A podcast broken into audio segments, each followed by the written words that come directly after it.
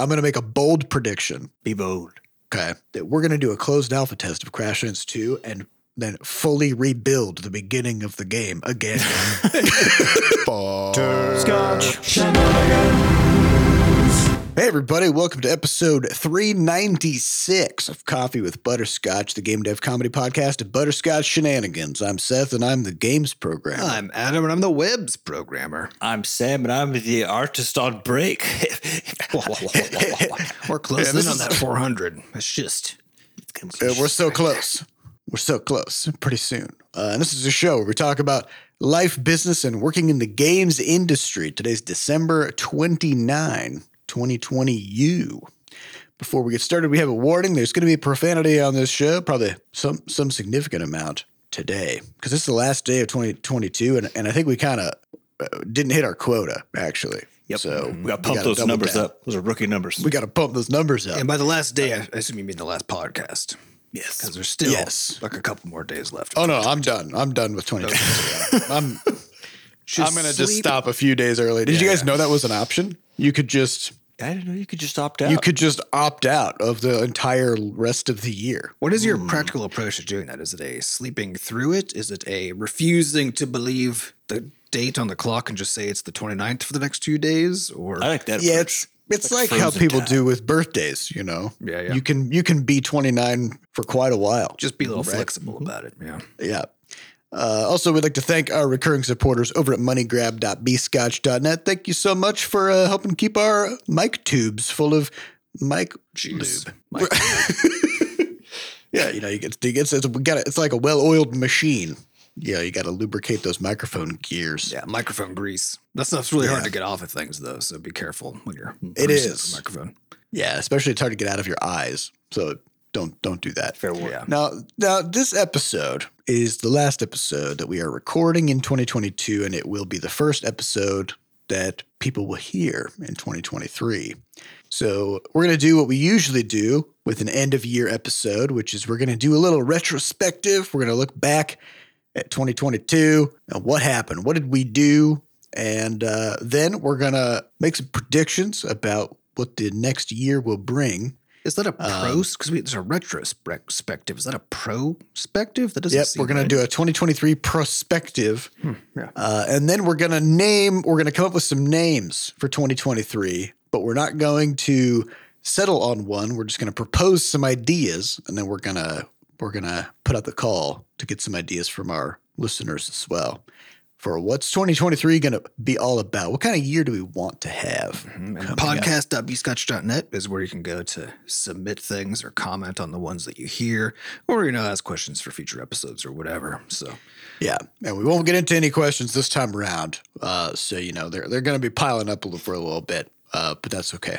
Uh, all right, so 2022, we kind of went back through our, our quarterly reviews uh, and looked at all the things that happened, and I'd, I'd say overall it was it was a transformative year Mm-hmm. for the studio. We we cocooned. Um, we kind of liquefied our insides and turned into something different, but while still, you know, retaining the memory of what life was like before, much like a, much like a caterpillar, right? Uh, so at at the end of last year, we had started. We had wanted to start to scale up and be able to add people to the development team, and also change some of the issues that we were having with development that we've always had, which is that programming was always just a really big bottleneck for us. Um, whenever we wanted to add stuff to our games, it was always a programming problem. Whenever we wanted to fix bugs, it's a programming problem. And because of that, um, I, as the game programmer, was always just on emergency triage mode, basically. Um, it also meant that our our cycle times were very long. Cycle time is the concept of you have a new idea of something you want to get into the game. How long does it take to actually have it in the game? Um, and so, if we really wanted to, we could get something added to the game in like a day. But the average cycle time is like six months because we could come up with ideas way, way faster than we could implement them. And so, it was easy to kind of convince ourselves that look how fast we are. We thought of this thing and we got it in in a day. But meanwhile, we've got cards sitting in, in uh, Favro that have been sitting there for Gathering months and months and months, gathering dust. Um, so at the end of last year, we looked at all that and we said, all right, we need we need something new. We need a new.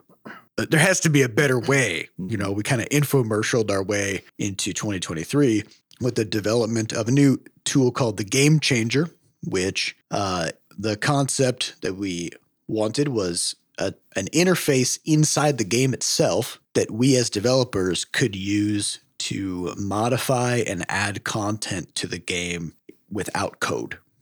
Um, so that way, Sam, for example, as an artist, as, a, as opposed to being a programmer, could come in and add new creatures to the game, add new environments and terrain, and new recipes and add new combat abilities, you know, all this stuff. And so there was a full sort of top to bottom rebuild of both the game, Mhm.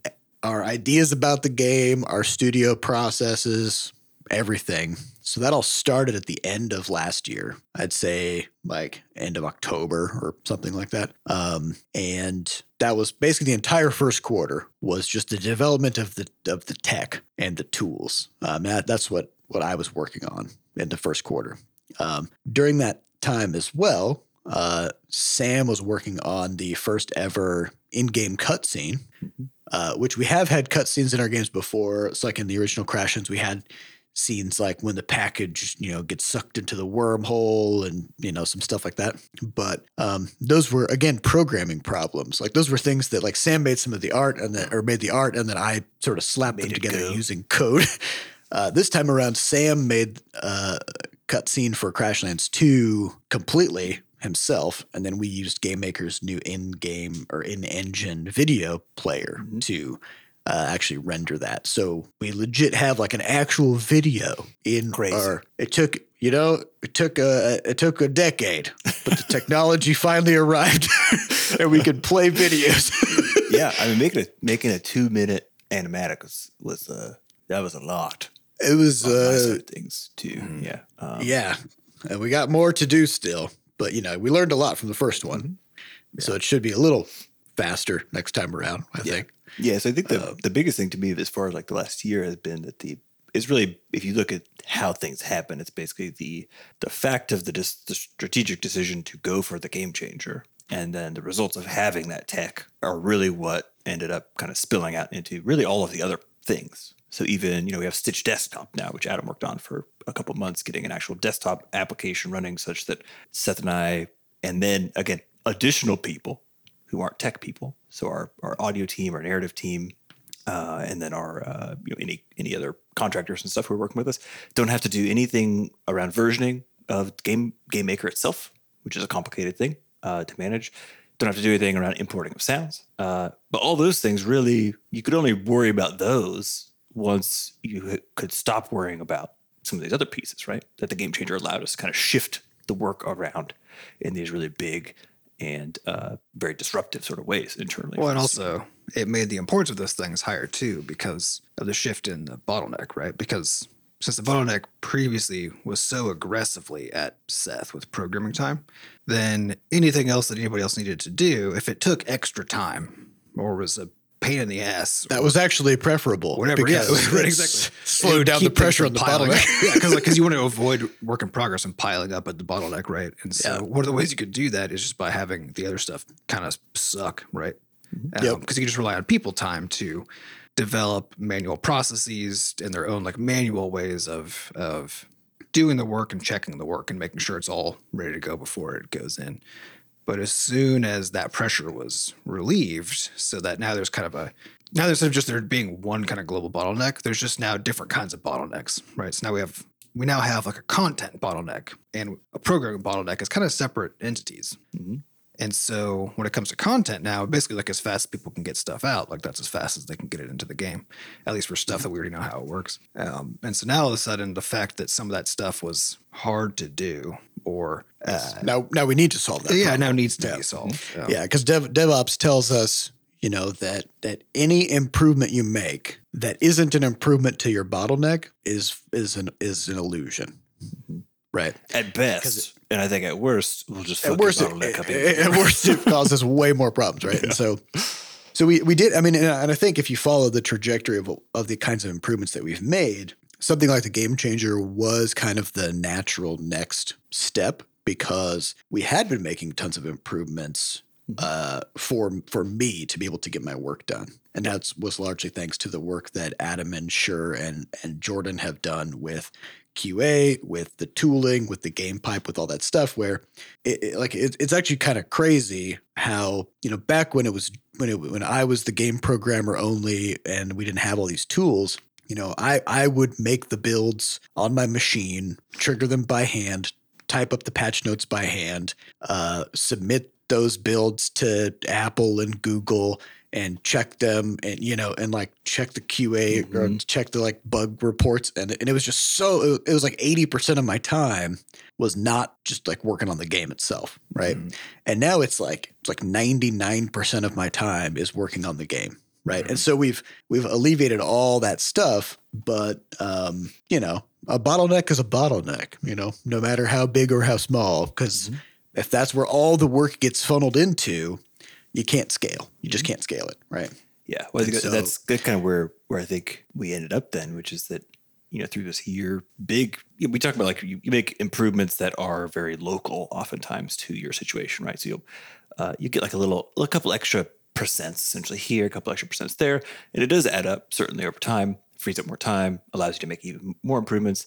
But every so often, you come across one that actually is a jump to just a different. This is the difference: the idea of a, local versus a global maxima, right? A local one being like the getting to the top of the hill that you're currently on, uh, but a you know a global one being the tallest peak that there is. You know, Yeah, period. it's it's uh, it's you can get really good at doing things the way that you currently do them, Mhm. uh, and there is a maximum efficiency there. But then it's yeah, at some point you've got to just completely change how what you're doing and how you're doing it in order to get reach some new you know order of magnitude of of of uh, output, right? Yeah. and so that that was what the game changer was all about. Um, and I think it's allowed us to do that too in a very big way, which has been great. yeah, it's been and it's it's also been kind of a mind bending shift in just how to think about the team and how to think about how we design things and how we implement things, and we we've learned a lot from that. Um, so some other stuff that happened kind of earlier in the year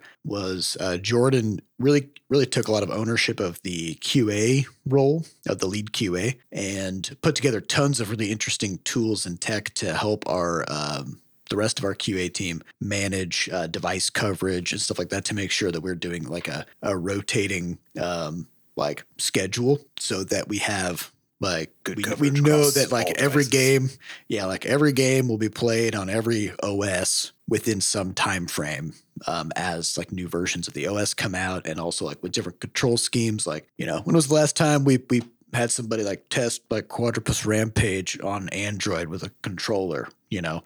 And like that's guaranteed now that we have that that kind of coverage um, which previously you know we had lots and lots of holes there so Mhm. uh, so we got all of that stuff too.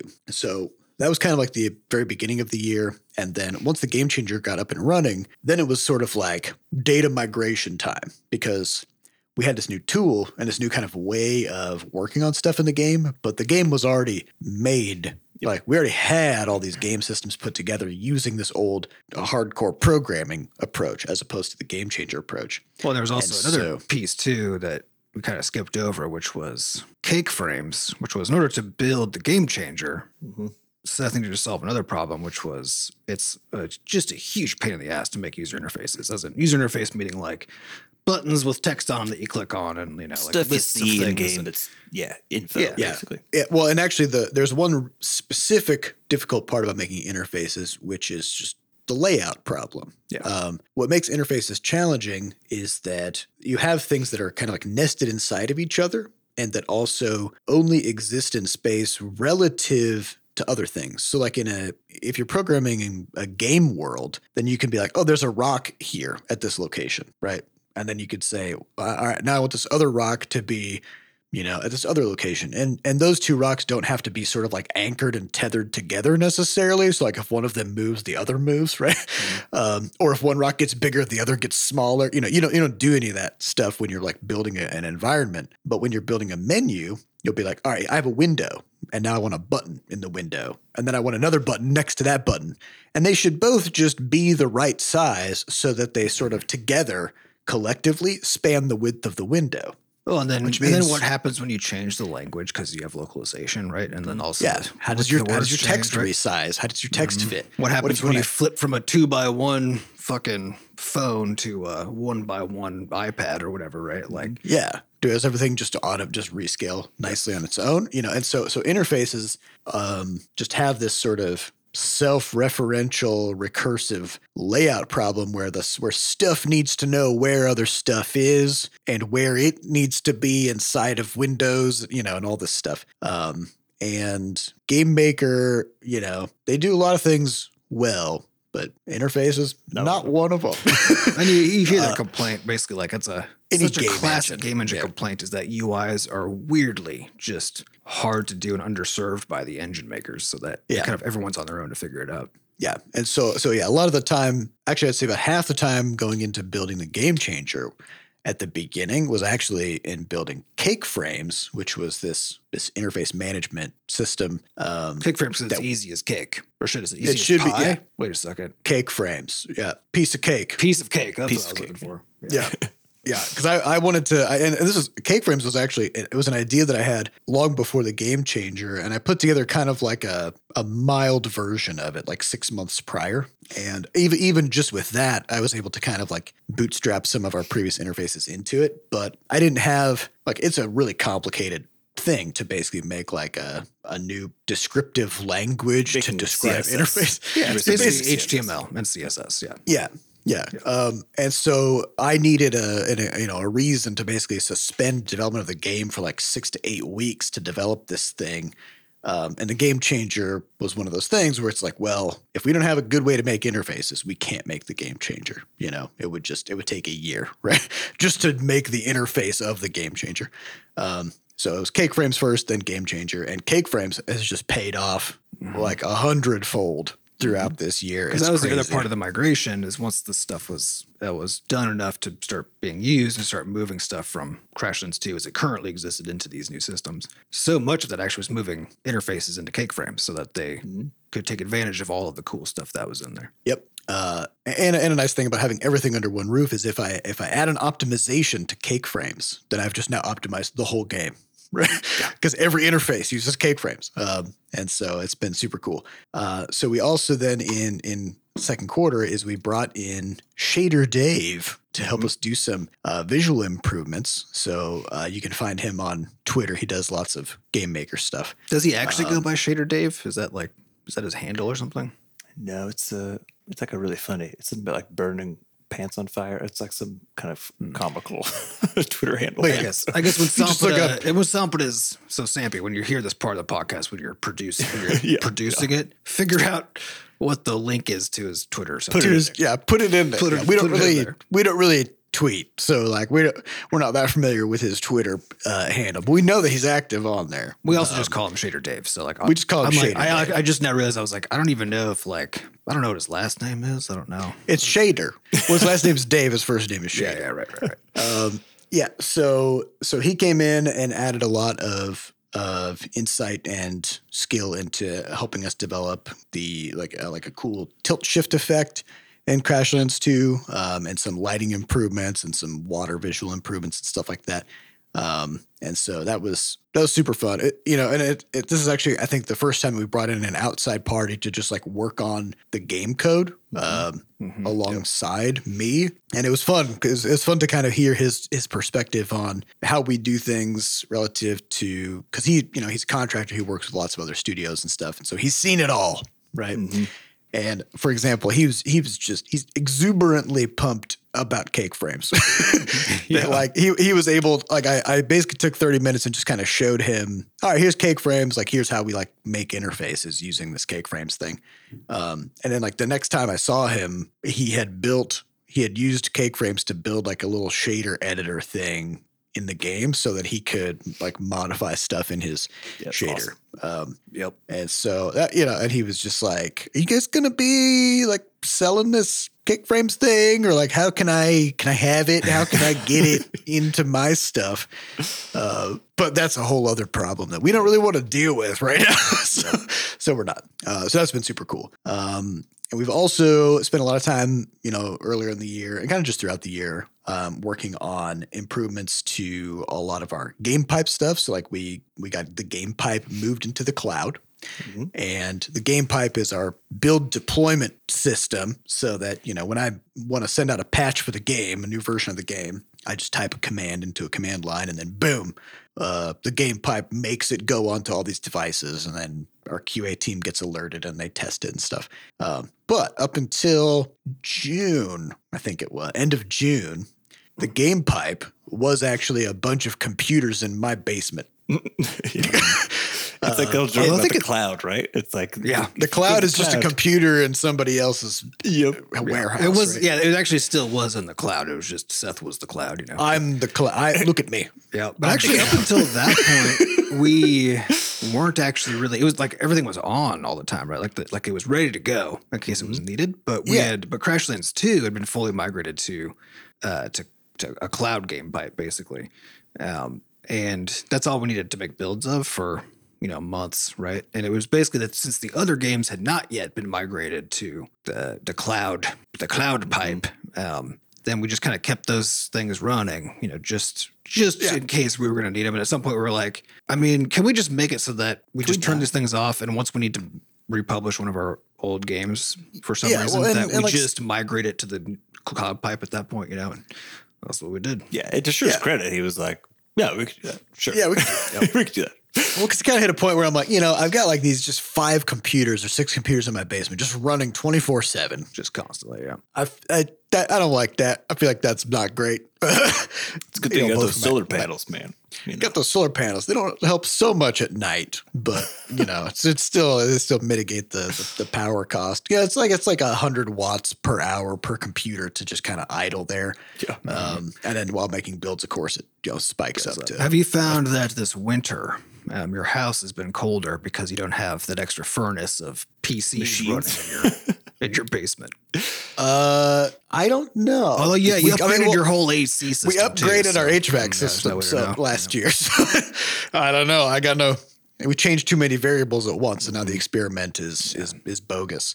Um, but yeah, I mean, uh, so you know, major props to Shure for getting that, uh, getting all the game pipe stuff moved over to the cloud and making it so that you know, if one of our houses gets hit by a tornado or floods or something, then you know we could, at the very least, we can still deploy builds. Mhm. We got other problems now, but you know we don't have that problem, so that's good.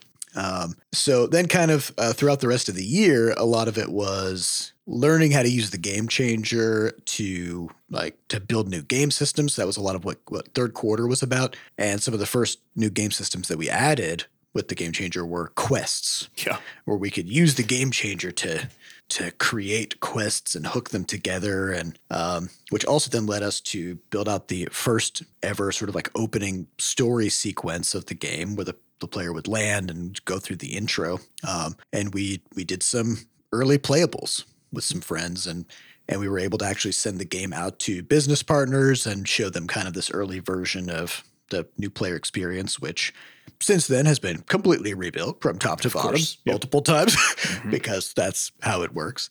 Um, but it's also allowed us to finally get uh, Jen, our narrative director, into the development pipeline so that she was able to just directly add stuff into the game via the quests. Um, and this was also the time where I think uh, Stitch Desktop really got sort of off the ground. So the idea. I don't even know if we talked about that in the podcast. not much. all, so think. I'll give like a quick o- overview of where it started and then what Stitch Desktop is. So so Stitch is sort of a collection of backend tools that we use for lots of different aspects of project management and pipeline management. So like if we want to get art assets into our game, we use Stitch. If we want to take code from one project and pull it into another project, we use Stitch. If we to want to clarify, get Stitch is a thing that Adam built, right? it's just this mm-hmm. thing that Adam made. Yeah, it's just like a it's like a just a machine in code. Yeah, it's basically um, a, a parser of GameMaker projects that knows how to manipulate Just them, manipulate them. add Yeah. stuff to them, and yeah. Yeah. So so Stitch was always like whenever we needed something that Game Maker couldn't do, like let's say we wanted to to take a our, our text our, our sprites in the game, our images in the game, and automatically arrange them into texture pages so that we could optimize the game better. Well, Game Maker doesn't have a way to do that. But if we can get into the the files in the Game Maker project, then Stitch can do it, right? And so, you know, whenever we run into a problem like that, we just Adam just adds that capability to Stitch. Um, but Stitch always had an Achilles heel, which was that it had no interface. It Yeah, it was, was a command line tool. Yeah, you got to boot up Uh, a terminal and then type in some cryptic commands, you know, and Yeah, and if you're the if more you're really familiar add- with them because like you use those all the time, then it like it follows the the classic expected behaviors, so you could like kind of figure it out if you're really familiar with it, right?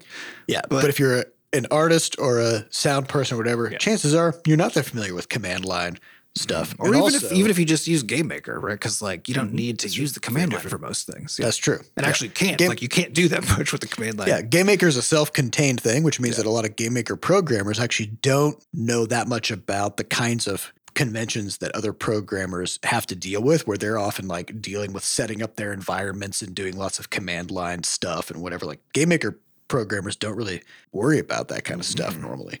Um, and and on top of that, whenever we would add new capabilities to Stitch, if you didn't know that it could do that, you wouldn't you wouldn't use the, that new tool Yeah. because So you would have used to know to type the command, You, right? or, you, or you'd have to know to be like, oh, every once in a while I should just type stitch dash dash help to see like Mm-hmm. what all the commands are, and then try to remember what the previous commands were. You know, Basically, see you have to be a programmer really to take full advantage of the tool that's built to make it so you don't have to be a programmer. Yeah. Yeah. In other words, high cognitive load. High You get- cognitive you, gotta, um, and, and the final problem was deployment, which was whenever a new version of Stitch came out, we all had to like da- make sure we downloaded like no, new versions of Node and and uh, and then like All go sorts get of the new whack Stitch- stuff. Again, done through Yeah. command line, so it's very Yeah.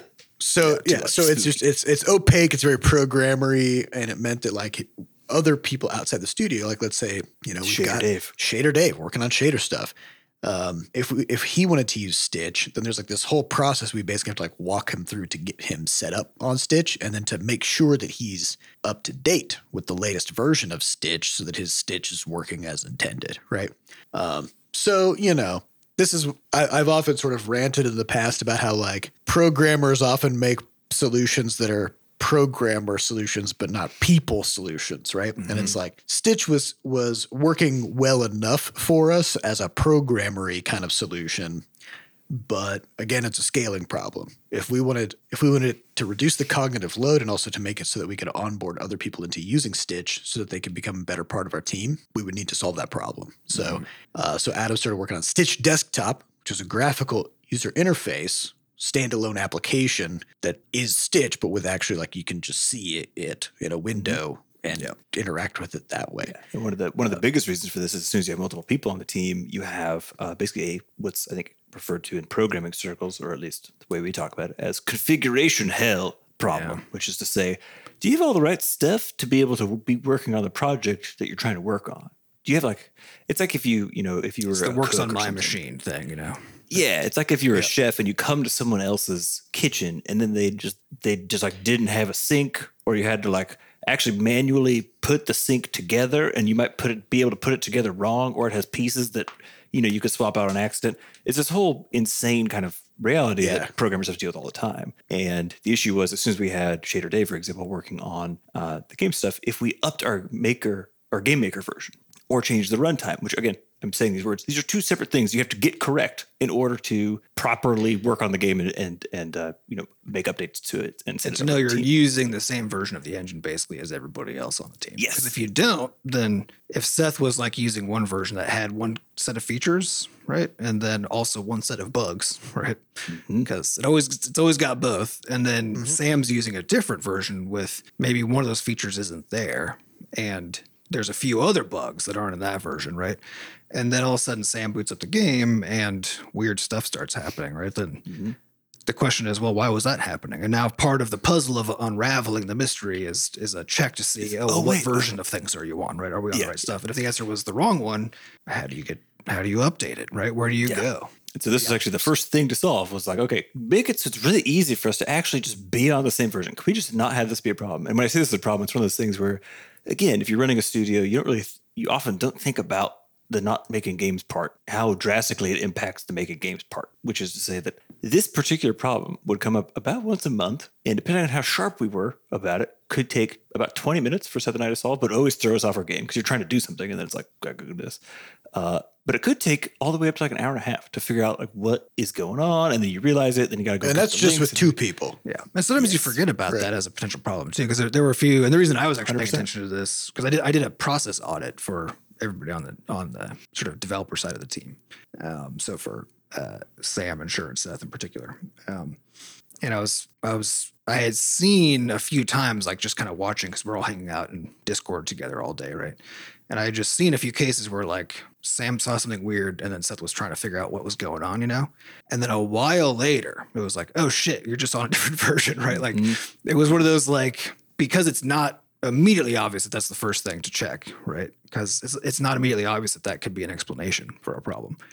Um, then I, there were just a few of these things that I saw, and so I just like added it to my question list while I was doing my process audit of like, what is like, how do you guys do this? How do you decide who, what version you're on? How do you make sure everyone's on the same version? How do you discover that you're on the wrong version? Like, how does all of that work?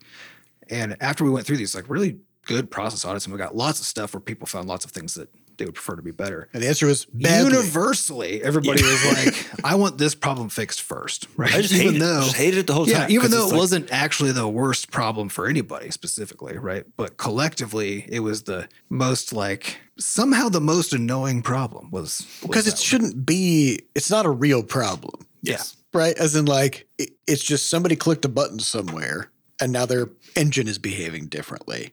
But it's not like, oh yeah, I programmed something wrong, or oh, we have a, a malformed art asset that needs to be written. No, it's none of that. It's just like somebody just downloaded something without knowing whether they should or not, right? Uh, and so yeah, so it's just such an easy dumb thing that can throw you. And also, I think I think the the real kicker of it is is because you know new versions of say like the, the game maker engine come out kind of at random right? Then uh, and if somebody is downloading new versions also kind of at random like sometimes they do download the new version sometimes they don't right?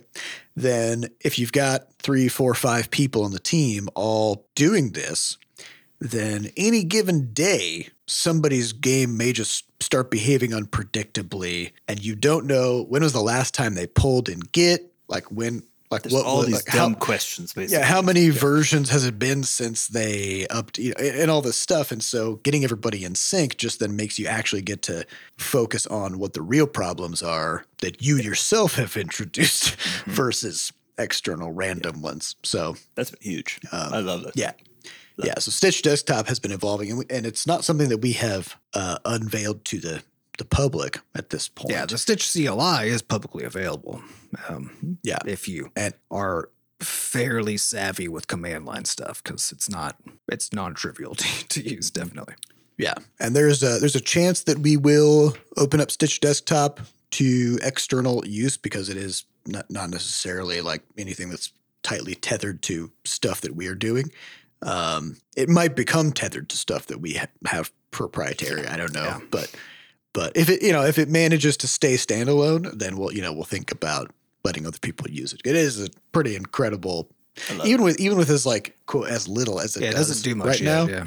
it still solves so many. It's mostly at the moment just just a project launcher. Like that's its main thing, right? You just like put your projects in there and then hit play and launch them and it makes sure that you're on the right version and stuff. And then yeah, and then a ver- like a GameMaker version chooser, like auto installs GameMaker for you and all that stuff, right? But it's still it's basically a launcher. That's like its its core job, right? Um, but that already is just it's just a really nice It's just so nice. It's like Yeah, it takes advantage of stuff. Just know, just knowing that like if I boot up a project through Stitch, then Stitch will automatically download and set up the correct version of GameMaker and launch that. And I just never have to worry about that again. I don't have to mm. go asking somebody, am I on the right version? I don't have to do an archaeological expedition to figure out what the last version was. And it Escape caches each config version hell. too, so you can just switch back and forth between versions that you've used. literally instantly. Yeah, I yeah, because the other problem was like if I wanted to switch Game Maker version, I have to, I have to go find that version uh, somehow, and there's not an easy way to do that through the like Game Maker website. Mhm. Um, and then you got to like manually install it and click all these confirmation buttons and stuff. No, Stitch is just is just doing all that behind the scenes for us. Oh, oh, So good. it's so good. slick.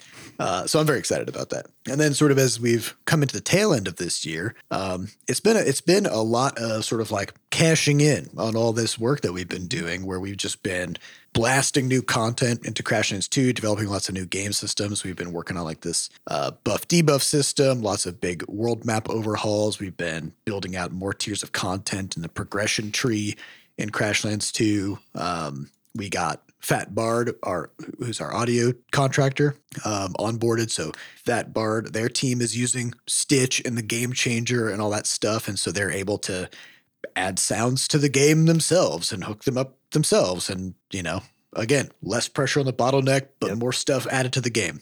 Um, and so overall, it's just been. You know, it's been very much that kind of like hockey stick graph when it comes to production because Oh, yeah. basically nothing happened for quite a while time, while yeah. we were developing all these tools for like the first half of the year.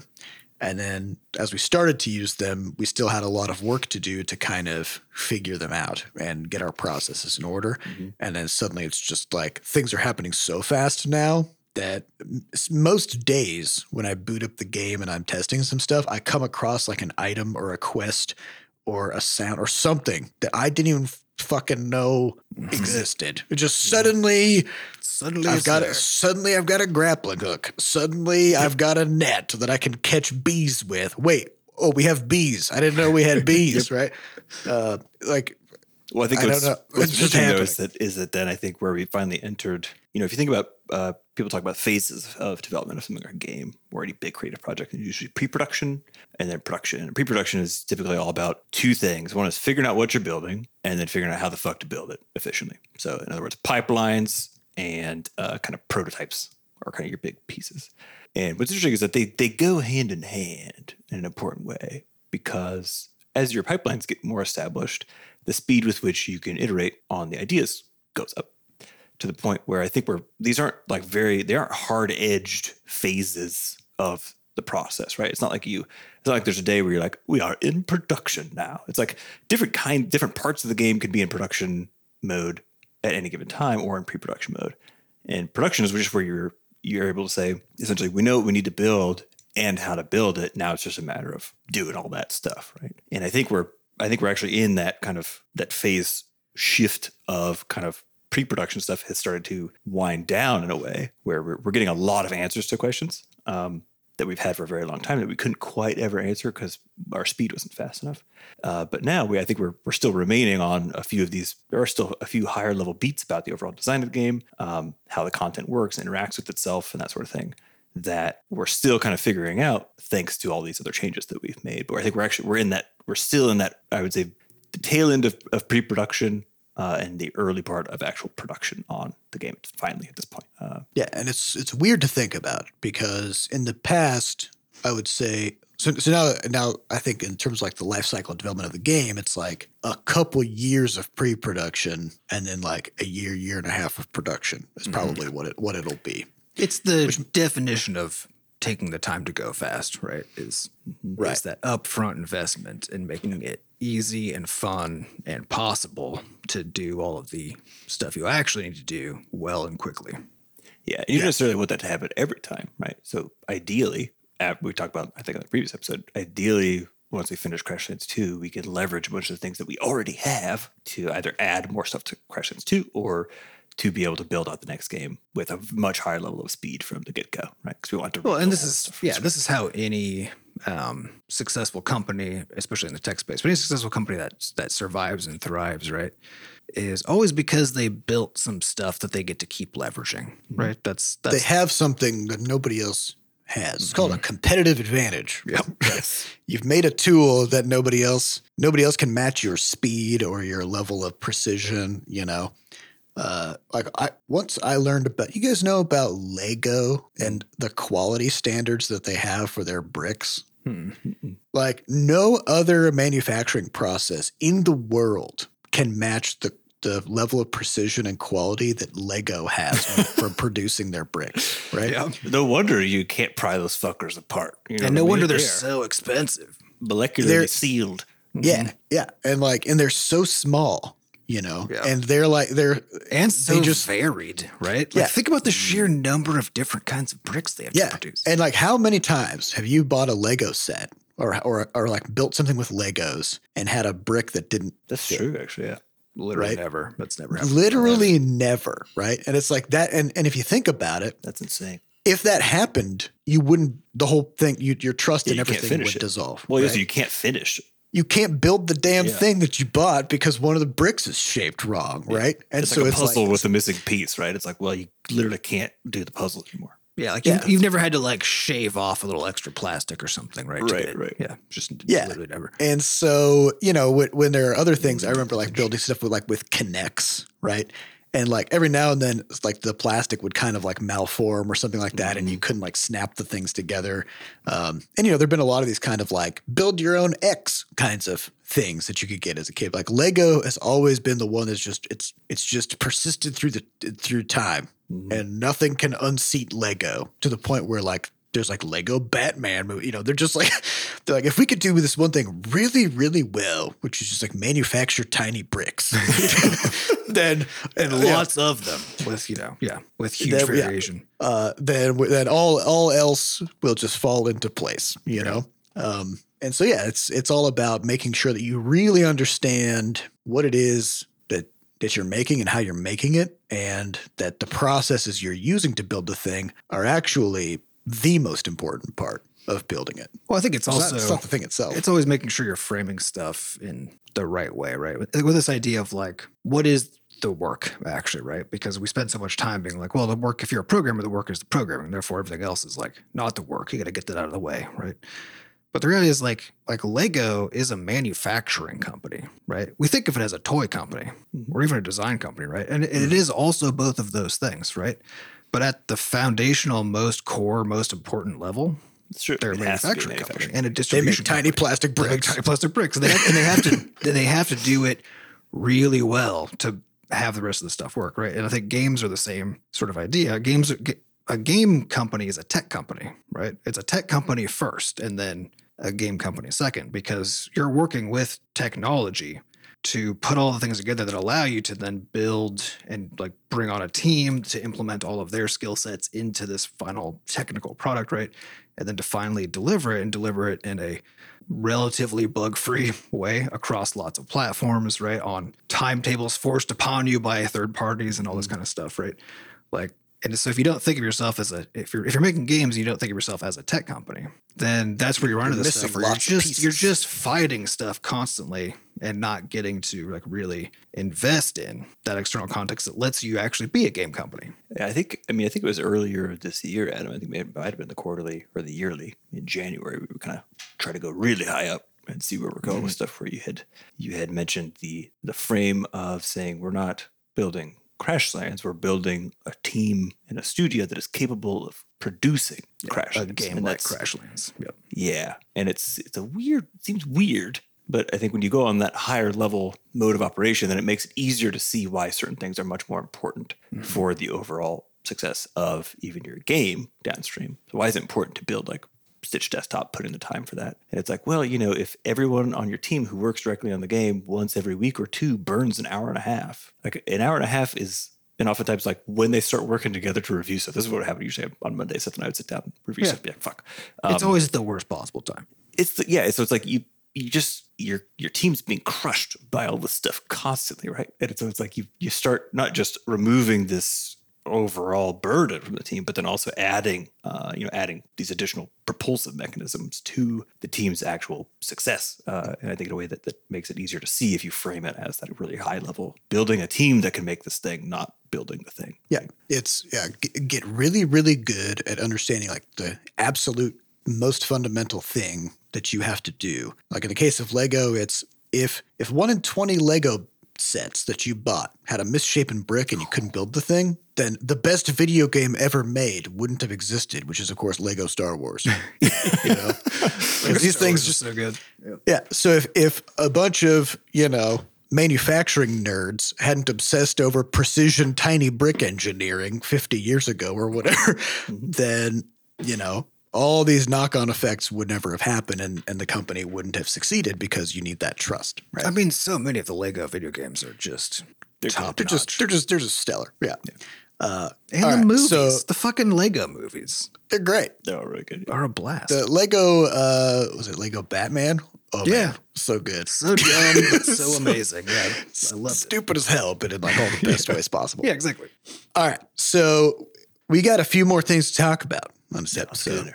Uh, so that was our that's kind of our year in review. Lots of stuff happened, but it's just lots and lots of like tools engineering and learning new processes and really ramping up production and scaling things up. So uh, so we all went and wrote down some predictions for 2023. Ooh, yeah, I got mine. Uh, and we have not shared these predictions with each other. Uh, so we, we, you know, we don't know.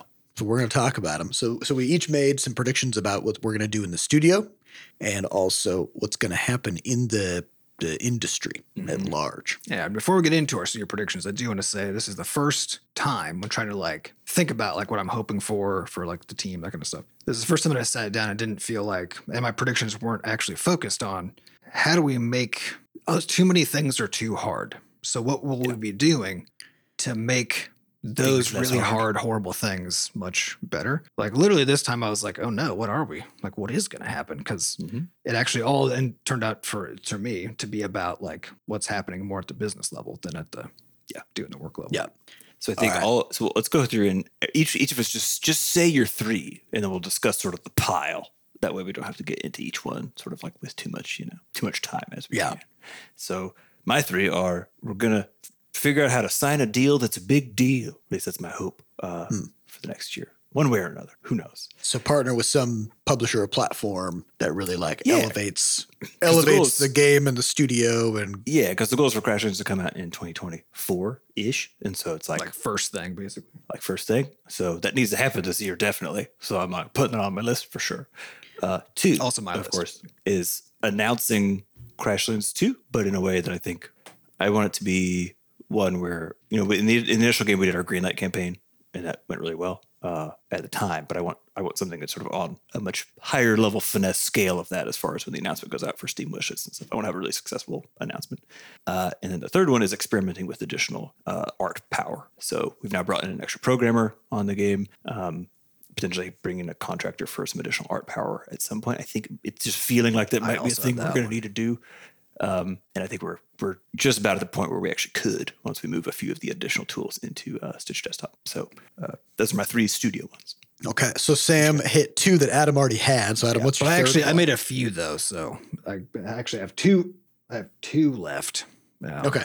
Uh, so one of them is, and these are actually kind of things like I hope happen. Sure, yeah. Um, and I think that they will be able to, based on how like my time will need to be used, which is I think my Mm-hmm. time will get kind of freed up in like the second quarter of 2023. Yeah. Um, so one of the things that we've talked about a lot in the studio is some sort of more generalized form of the game changer, which isn't even necessarily about games actually, but is about like managing It's data management. yeah, managing well described data at a project kind of level um, and finding ways to make that really effective and collaborative and that sort of thing. So that's something I hope to start exploring this year and figure out like what that could look like. Uh, and then kind of related to that, um, uh, Rumpus has been in this weird, like this, like the Rumpus website, the Rumpus sort of system. Um, has been kind of untouched for like like a long time, like nine months, right? Um, and because of kind of how we're looking at our business plans for Crashlands 2 and seeing that like it's actually really hard to have this cross-platform login system because so many platforms don't want it and They actively and, fight us actively fight us on it, right? that we've kind of pulled back our our sort of web-oriented designs, right? And so that also kind of meant we're like, oh well, that means it's kind of like we don't need to really do anything with Rumpus because it works, still powering Levelhead and all of our other games, right? Uh, so we just kind of let it sit there. Um, and uh, and I've been I've already started kind of getting it back into shape so we can start like deploying it and updating it again. But in doing so, and with all the stuff that I learned over the past year, I'm kind of seeing how we can still kind of once it's tuned up a bit, reorient it for our continued developer use and for things like if we want to hook up web stuff to Stitch Desktop and that kind of thing, right? That we can still use it to power what the studio is doing, maybe just less in a like In a user- consumer in a consumer way, but focused still way, is. right? It So is. It is that's great as part is like, as a I think Rub's going to get pushed further as a developer tool this year. Guys, Great. Cool. So that's what you got. Right, so my three, uh, one was yeah the the big unveiling of Crashlands two, which Sam already mentioned. Uh, I also am predicting that by the midpoint of the year, so by the end of June, the the numerical amount of content in Crashlands two is like the number of items and recipes and stuff will surpass the amount of content in Crashlands. Oh yeah, mm-hmm. yeah, that'll be easy. I think. Uh, because it, it's straight up like like a month and a half ago it was at like 10% and now it's at like 50 Yeah. well, that's going to happen like so next month, basically. now that now that we have a roadmap for how the progression will work in Crashlands 2 and stuff like the the volume of stuff in this game is just it's just blasting off um so I'm very excited about that. Uh, and then I also predict I'm going to make a bold prediction Be bold. Okay. That we're going to do a closed alpha test of Crash Crashlands 2 and then fully rebuild the beginning of the game again Yeah, uh, that's correct. for like the fifth time. Uh, because that's what you do, right? It doesn't. got you it. could- if you build sixty hours of game, but no one could play for through the first, you know, thirty minutes. Because it's Doesn't boring matter. or confusing or it's. I mean, I hate that fact, you know, because I think once you've been That's designing a also game and working on it for a long time, you're like, but I want to make, want to make the new stuff.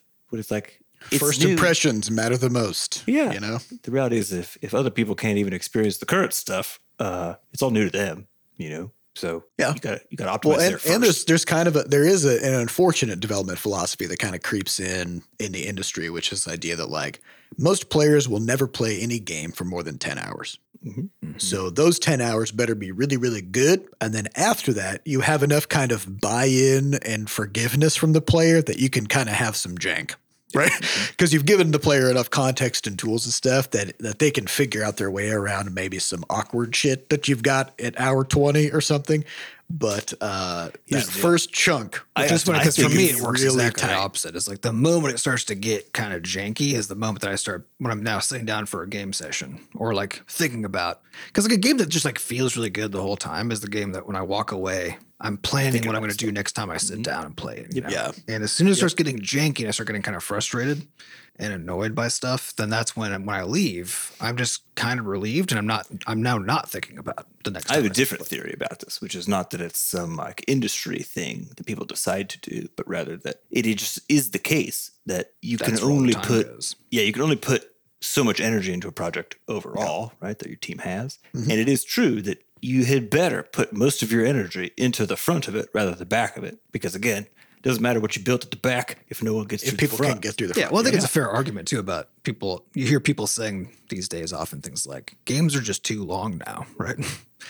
Uh, and I think there's, I do think there's some truth to that. Not not just from a like, there's from a lot of angles. There's some truth to that, but I think the one from a developer standpoint is that you can't realistically do a lot of good design and then because designs also require testing right? Even if everything actually does work right? Whether it delivers the actual intended experience and then whether that intended experience is actually even good right? Are all things that themselves need testing and because every change to a game cascades into all parts of a game um, as you're changing the game you can't you just realistically can't retest 60 hours or 80 hours of content over and over and over again right? You can't you cannot do it. There's not enough human time in the world because in the end it needs to be tested by people because That's who the final yeah the final endpoint is the human experience. Like is this actually good? And so you just you just can't. And so Sam, I think you're I right. think I games think aren't just too long. Realistically think- like you just test stuff at the beginning because that's you need to but also that's the part that gets experienced the most like what else can you do yeah Yeah, I don't think they're too long. I think they're generally too boring, but that comes down to the jank. I think it's kind of the same you know yeah yeah, yeah, it's one of the same. Well, yeah. Well, this is the the perpetual problem we had. Like, we would get that one point of feedback from the original Crash Crashlands where people talk about it being a grind. Not everybody, right? But that was like the most common complaint that we got about the game was that it was grindy, right? And we, and at one point we did we did just reduce the costs of crafting material or crafting stuff by like forty percent, so you just mm-hmm. wouldn't have to go out and collect as much stuff, right? And Didn't do anything. it changed nothing, right? And it's like, okay, that taught us some things, mm-hmm. right? Mm-hmm. About like what is a grind actually. Yeah, it's a it's a bigger design problem than just Yeah.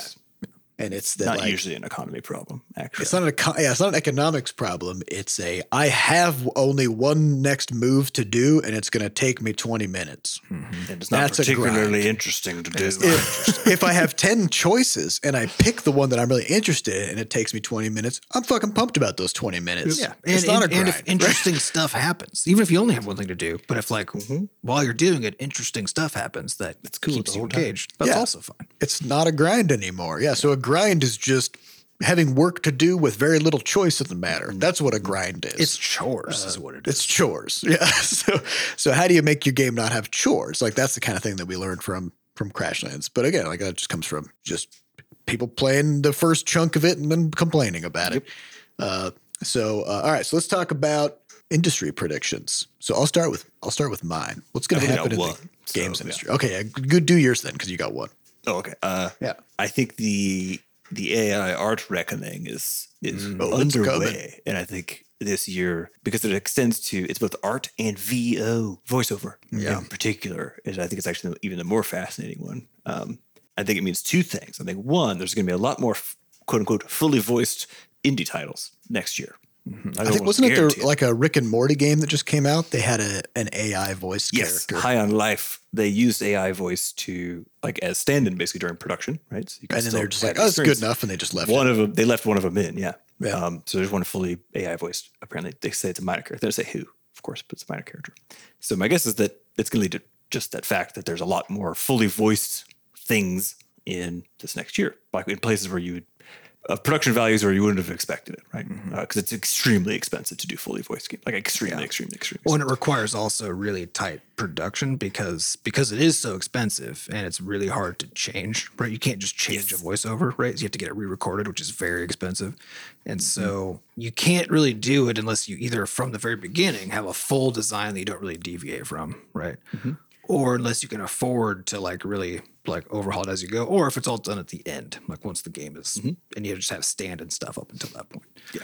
So that's my guess on that side, and then on the art side, it's kind of it's kind of similar. So I've, I've done a much more experimenting with AI art over the break. Um, I'm pretty dubious about it from like a because it doesn't solve any of the actual integration challenges, but it does solve sort of just making some stuff sort of a concepting, really.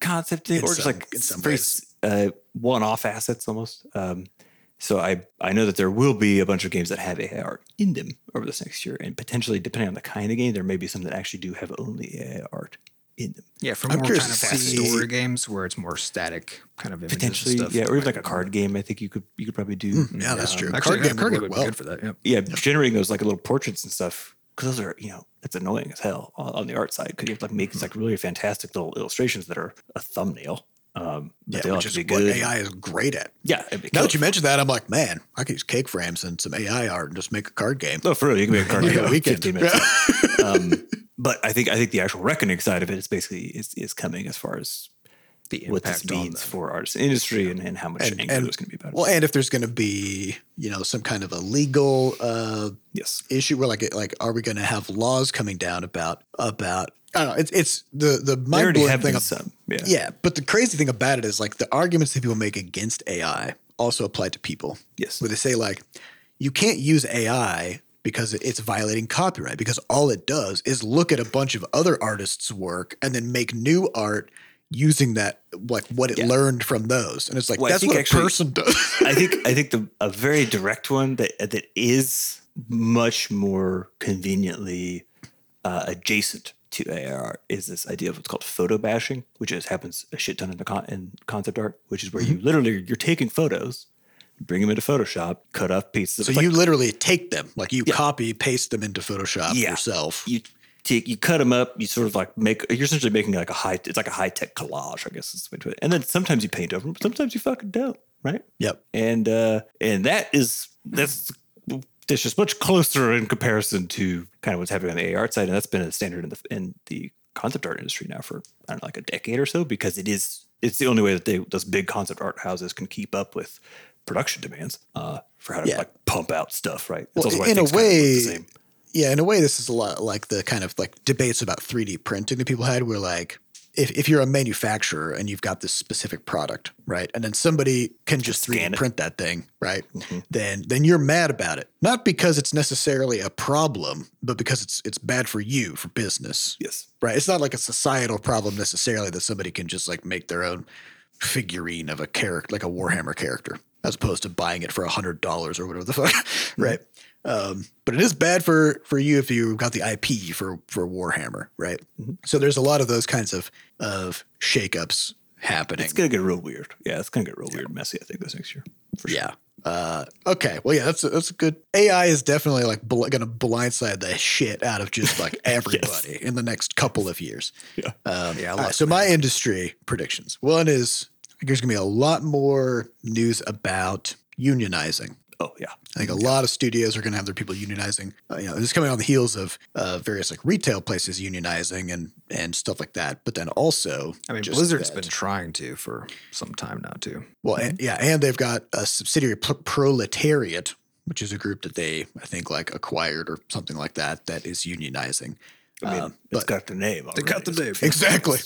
uh, uh, this is kind of coming on the heels of all these tech layoffs and stuff, and kind of like with the economy probably being in a, being somewhat tepid in the next year um, at best, um, and and with despite that, with unemployment still being quite low, then the power is still in the hands of workers to basically band together and say "fuck this," you know. Uh, and I think you're going to start to see a lot of that in the next year. Um, I'm gonna predict that Facebook is going to scale back on metaverse stuff and announce and really go hard into AR. Uh-huh. They're going to try to take all their metaverse tech and be like, "Oh yeah, AR was the, the thing all along," and they're going to just kind of quietly sunset this like VR stuff Yeah. and take th- all that tech that they've made and try to do some AR stuff. Yeah, I think I think like every time I've heard anything about VR stuff, I'm like, I feel like I hate this and I don't want it. everyone's missing the v- everyone's missing the AR stuff. Like that's where it should be going because that's where the actual like useful stuff is. You know, I Yep. think. But Well, and they have to develop AR tech for VR because already the, the VR headsets have cameras in them that then allow you to kind of like do AR stuff with your environment because you need to be able to flip flip your VR headset into this mode where you can see your surroundings without taking the whole headset off, right? And so they actually have to develop AR for the VR to be feasible. Uh, but you know, having this giant bulky headset, and you know, we've talked we've talked at length about all the problems that VR has. Um, but if you can take a lot of that tech and condense it down and do some stuff where maybe like it can take advantage of the processing power of your phone, right? And uh, and link up via something, then like yeah, there's there's a lot of possibilities for for that. But at the same time, everybody hates Meta, Yep. and so they will That'll they continue. will they'll make that pivot, and people will be like, yeah, I'm still not Not on on board. I'm not buying your new weird like you know Facebook monocle or whatever it is that you're making. Uh, but yeah, that's going to happen.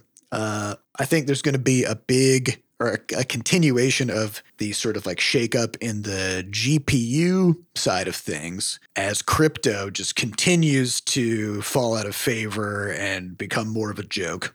Um, uh, because crypto was the thing that fueled all the GPU prices. Nvidia took advantage of that, and they've been releasing higher and higher priced cards that basically don't really do much more than the last generation. And probably, I'm going to bet, That gravy That- train's coming to a halt. I mean, I'm going to bet that Nvidia tries to keep that trend going of incredibly high priced video cards, and AMD will probably come in and try to, you know, take over the the market. Um, would be my my bet. Uh, and I have one final one, which again, a bold prediction. I'll make a bold prediction. I think no next year, no game based on blockchain technology will receive critical acclaim. Boom. so You so heard you mean we'll just I'm really s- continue that. that I'm going to say no NFT game will receive a Game of the Year award next year. I'm really swinging for the fences on this prediction. Spicy. Spicy take. Uh, I mean, as much yeah. as as much as consumers love NFT games, they love to consume them. Uh, but I just I just don't think I don't think the critics really get it. You know, I don't think they understand no, totally. the blockchain tech is so amazing. Yeah, that was that was uh, on Adam, what you my like that was the top of my list was basically that NFT games will just, I mean stop continue existing. to not be a thing, but I think because because I can't remember if it was last year or the year before, but like over the past couple of years, there have been so many attempts like like large company mm. attempts to like inject NFTs into things, right? And never worked. There's literally no NFT game that is, has any meaningful critical acclaim, right? And uh, and so I think people are gonna. I think this this year people are gonna stop trying to make that work in any like significant capacity. So I think like NFT games. My prediction is that this is that they're dead. Like well, they'll they'll still appear, Go for it. right? But like not in a in a large way. Someone someone will come out with one because they started working on it in 2022 and they finally got it done in 2023 and then they'll announce it and then people be like, "Oh, are we still doing this? I thought we weren't doing this anymore." And that'll kind of be the reception. So, uh, what else you got? And then my other one, um, that because otherwise I had a few others, but they're all probably canceled out by the other stuff we talked about. Um, is I think we're going to see a continued push by the big players into subscription services. Um, Yeah. and that that's where Not increasingly going anywhere. games are going to be ending up. And also, I Yep. think where uh, it will still be possible to make a living as a game developer. Um, I think it's that's that market of the subscription markets is increasingly where it's going to be possible to do that successfully. Um, so Which does mean as a as a newer developer, making something that you can like take to GDC and pitch to a platform partner is probably more important than ever. Yep. You know. Uh, okay, so now we got our predictions for 2023. Now we wrap Check. up the episode with what's 2023 called? What's the theme of 2023? Uh, so this past year it was 2020 you. It's all about you, right? it could Which be was like- 2020 me.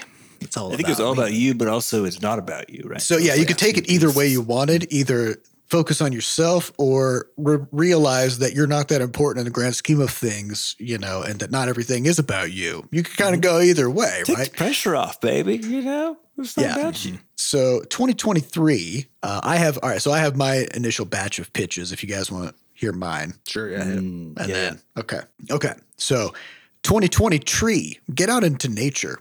Oh, You know, we've been in lockdown a lot. Go touch grass. You know, get out grass. there, get out grass. there, get some vitamin D. 2020 tree. I like 2023 touch grass. It's just a general. everybody needs to calm the fuck down. Get Go back touch connected grass. to people. Yeah, get out. That's actually pretty good. I like All right, I've also got 2020 flee, run away from your problems. You know, uh, if if you run fast enough, maybe they'll maybe your problems will just become someone else's problems, like running away from a bear. You only have to be as fast or faster than the person next to you, right? Yeah, the problem I have is a lot of problems that we that we're currently facing. I just can't seem to run away from. You know what I mean? they'll follow Like you. electricity prices going up like forty percent for me next month. Just But if you just run far enough fun. and fast enough, you won't have any problems. that's true. Go back You in know, time. Run yourself to death. Exactly. just die. I was thinking about the Flash, but also dying. So Yeah. I also Actually, because if you run fast enough, you can go back in time. to uh, win. Oh, win And if you run far enough until the gas south, then you won't were have to you won't have to pay for any heating bills. You mm, know, you got to go true. real far south now, though, because it's yeah, it's because it's snowing in Texas nowadays. That's mm, that's the thing that happens. Uh, all right, I've also got similar to this past year, so that I'm not really in favor of this one, but I just got to pitch it, which is just 2020 me. Take care of mm. yourself. You know, mm-hmm. Mm-hmm. just really focus on yourself. Because last year we gave you the option not to by having it be sort of like a you know 2020 you. Either it's all about you or it's not about you. But this time, Still, you 2020 took that a little too far. You know, you got to do some self care this year. Yeah, Recover. do some self care. I've also got 2020p. Stay hydrated. yeah, keep it clear. Just You know, keep keep a clear pee stream. I've got uh, I got I got a handful. oh, I got two more. Okay, I oh, got yeah, two more. Uh, all right, I got 2020 squee. Do some cute stuff. Mm, yeah, You know, good. just uh, partake in things that kind of make you squeal with delight. That's good. And last one is just 2020 free. Do what you want. This is a free year. You know, we're not even going to hold anything over you this year. Uh, you're off the clock. Okay. good. Just do whatever you want. Yeah. 2020 free. Okay, I got I got a I got a few. Um, one is twenty trouble free, which feels a bit you know a bit like a bit of a mouthful, but feels good. You know, trouble free. Feel like troubles you can put that on anything. It's not just problems because problems are problems, right? But troubles You don't want to be troubled. you don't want to be troubled about the things that you got problems with. You know, you're gonna have problems. Do you have to be troubled about the problems? No. which kind of it kind of implies like just take care of your just get it get ahead of it you know take care of your stuff in advance so that you just don't have any Mm-hmm. troubles.